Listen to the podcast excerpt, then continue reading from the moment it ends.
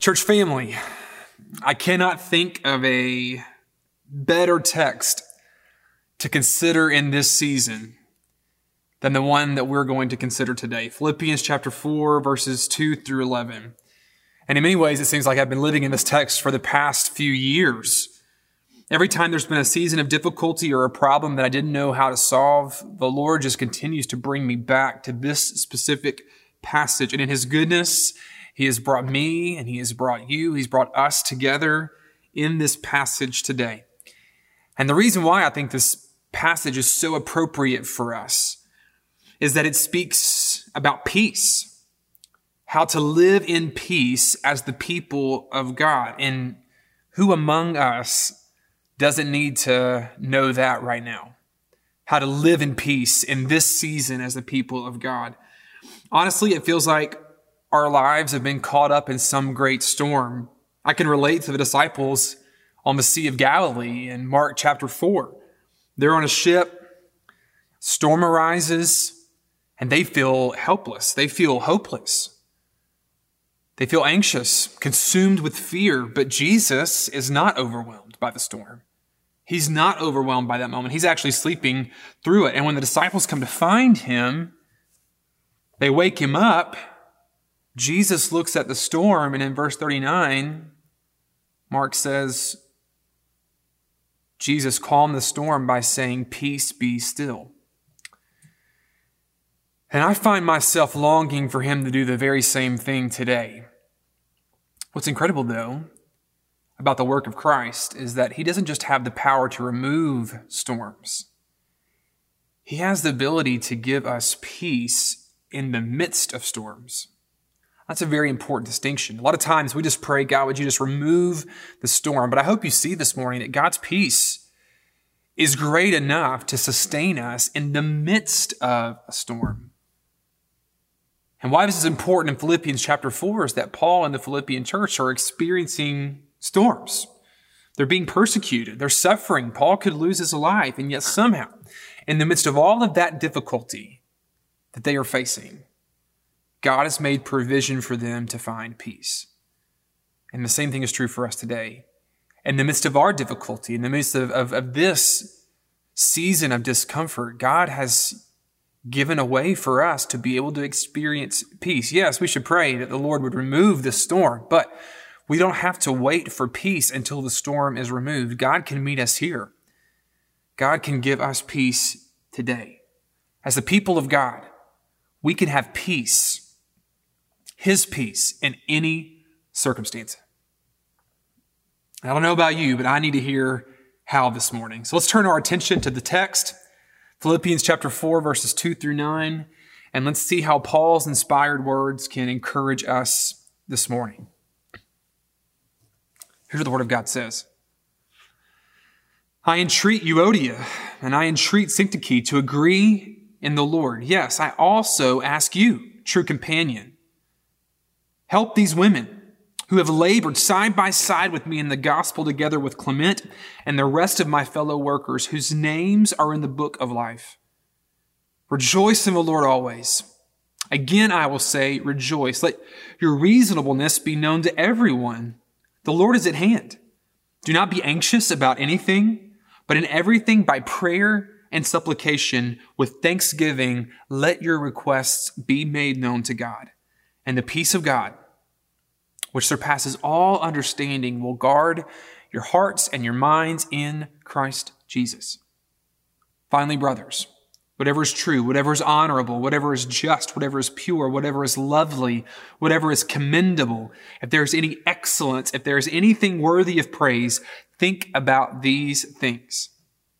What you have learned and received and heard and seen in me, practice these things, and the God of peace will be with you. Aren't those words so comforting? It's clear that Paul is challenging the church at Philippi to live in peace, to be overwhelmed, characterized by peace, defined by peace.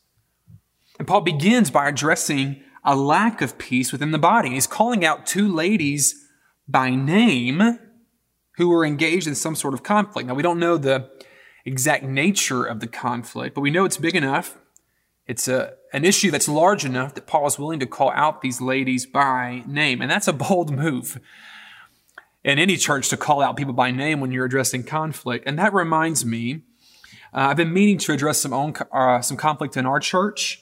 And I thought I would just take a moment to read this list of people who need to get their act together. I'm just kidding. But Paul did do that. And why? Because he knows that for the church to endure what is happening, they must be unified. Further, if they're going to show the world around them how to be consumed by peace in any circumstance, then they need to uh, themselves be at peace. How can they show others how to live in peace if they are themselves not living in peace? Listen, there's enough stuff outside the church for us to worry about. We certainly, we certainly shouldn't be fighting unnecessarily with each other.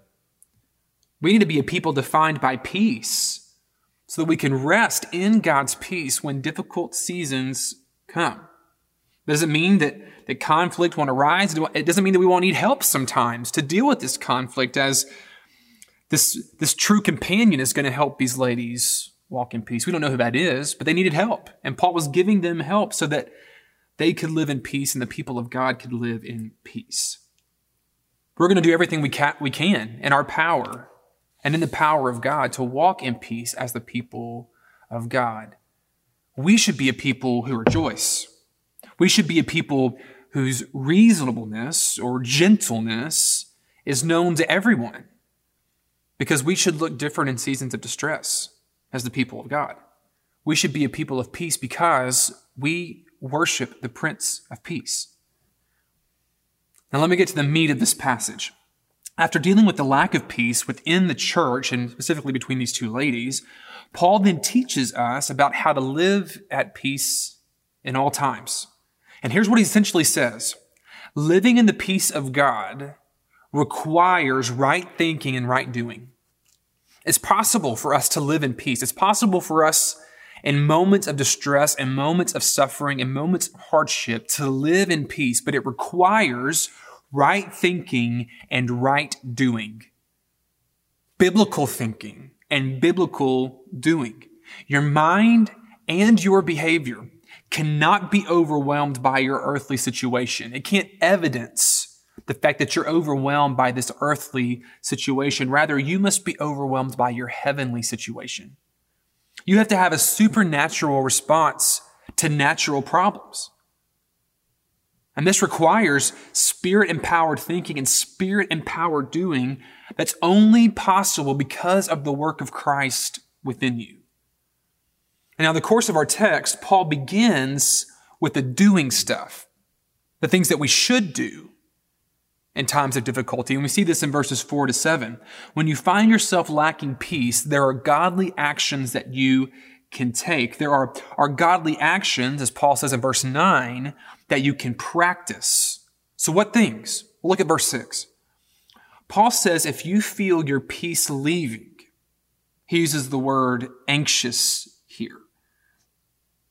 If you're anxious about anything, then here is what you do offer it to the Lord in thanksgiving.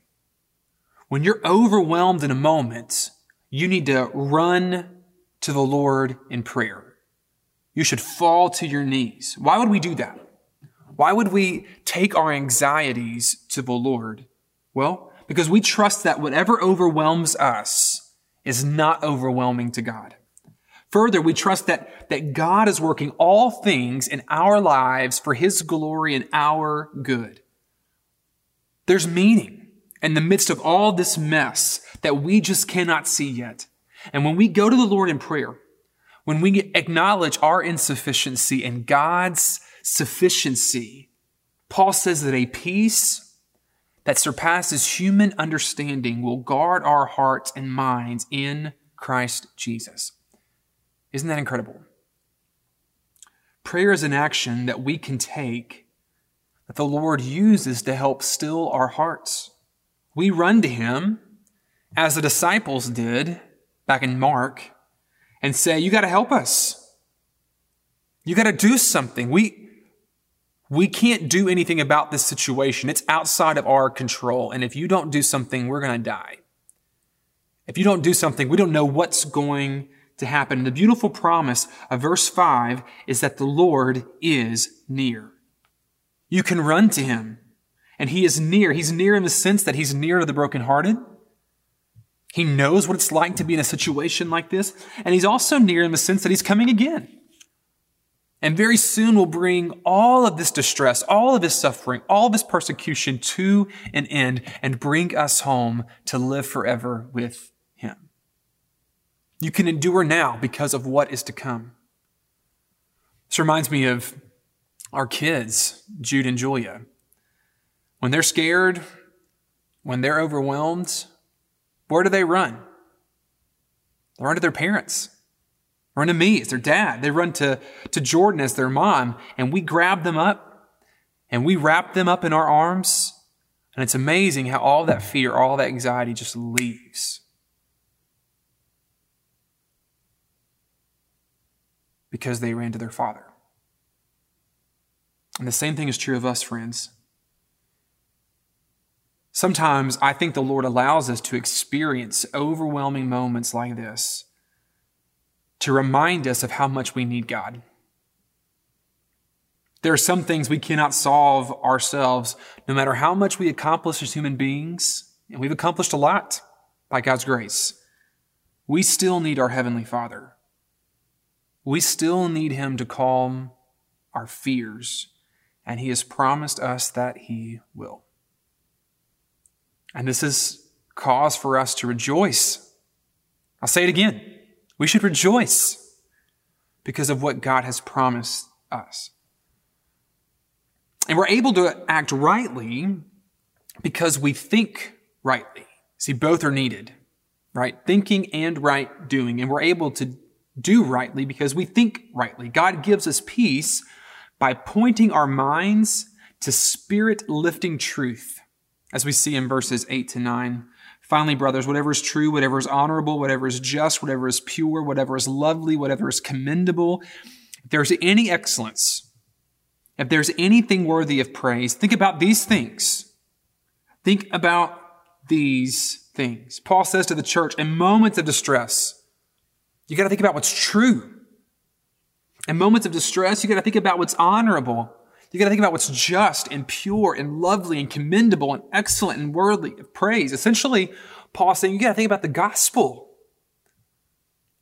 You got to think about the redemptive work of God that He has done on your behalf. You have to think about the example of Jesus.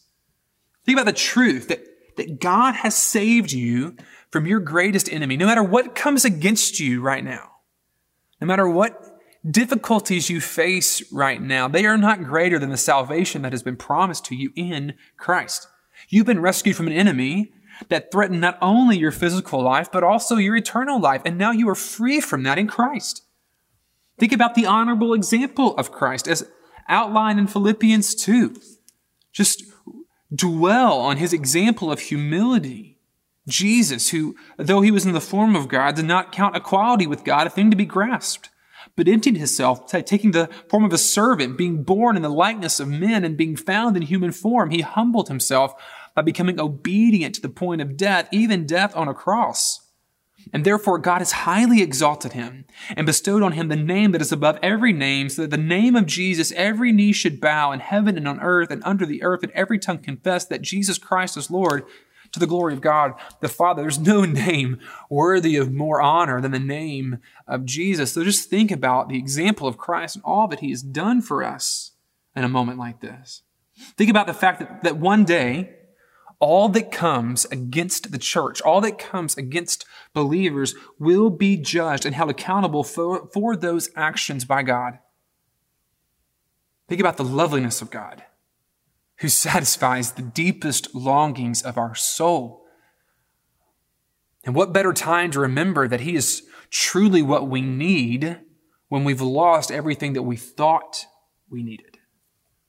Think of faithful brothers and sisters in Christ who are to be commended for the way they've persevered in seasons of difficulty, following after the example of Christ Himself. Think of the goodness of God that rises above any circumstance and leads us to praise Him. Friends, we must do the work that Paul describes in 2 Corinthians chapter 10, specifically in verse 5. We must take every thought captive, remembering that the larger truth of the gospel, we don't wage war according to the flesh, even though we walk in the flesh. We have access to divine power, divine power that will hold us fast in any circumstance that can give us peace in the midst of any storm we face. Certainly this storm. Church family, let's think rightly in this time. And let's do rightly in this time, practicing and the power of the Spirit what we know to be true. Let's go to the Lord and see how he will let us rest in peace. Let's let this promise be true. What you have learned and received and heard and seen in me, verse 9, you practice these things. You think these things. And the peace of God will be with you. The peace of God, verse 7, that will guard your hearts and minds in Christ Jesus. No, we won't be overcome by fear. We won't be overcome by anxiety. We'll be overcome by peace. The peace that God has promised us. So, where do you need peace today? Maybe in a relationship, like the two ladies here. Maybe in your finances. Maybe you're anxious about your financial situation because of this season. Maybe your health. What makes you anxious? What makes you fearful? If you are in Christ, it's time to take action. Take your requests to the Lord. Pray. Acknowledge your need for Him and ask for His peace to take hold of your heart and your mind, trusting that He will use this moment for His glory and your good and feel the peace that comes over you when He takes you up in His arms. Maybe you're anxious about something that's larger than that. Maybe you're anxious about what will happen when your life comes to an end. This season has reminded you that life is fragile. Let me tell you, there's no greater peace than the peace that comes to us when we are reconciled to God through Christ because it's a peace that will be with us not only in this life, but with us for all of eternity.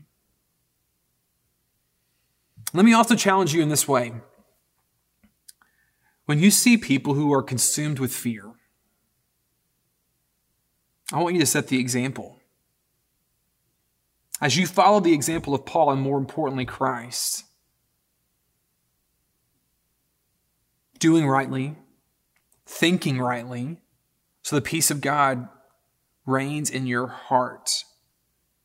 Would you set the example for others, as Paul did here, and show them how to live in peace in the midst of this storm?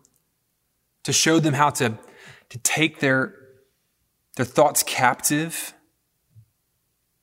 if they are in Christ by the Spirit that is at work within them, to think on heavenly things such that the things of this world become strangely dim in the light of His glory and grace. And who knows how the Lord will use that example in this season to strengthen faith in the believer and perhaps birth faith in those who do not yet know Christ.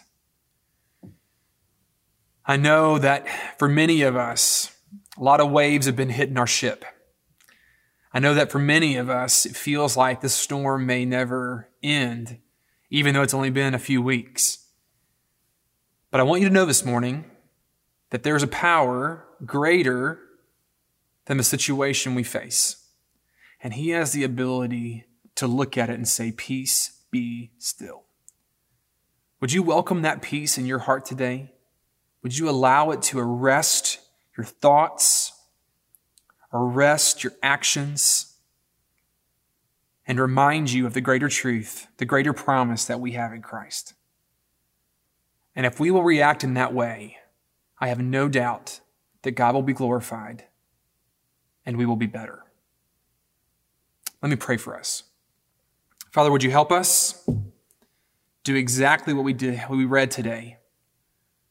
Father, would you help us learn to rest in your peace when, when we feel anxiety, when we feel fear, when we feel conflict even coming up in our hearts, when we take those anxieties, those requests, those supplications before you in prayer with hearts of thanksgiving, asking you to, to rule and reign in our hearts.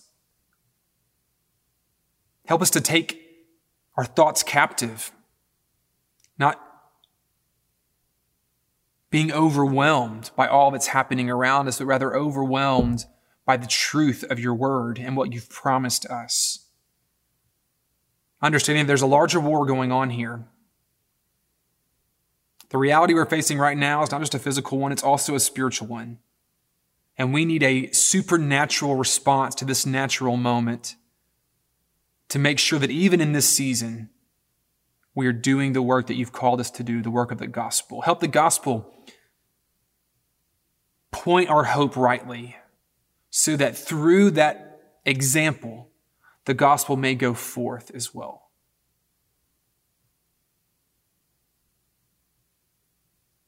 Father, would you let your peace reign over us? And would you help us to let others know about the Prince of Peace, who's the only one who can give us eternal peace? We pray this in the mighty name of Jesus. Amen.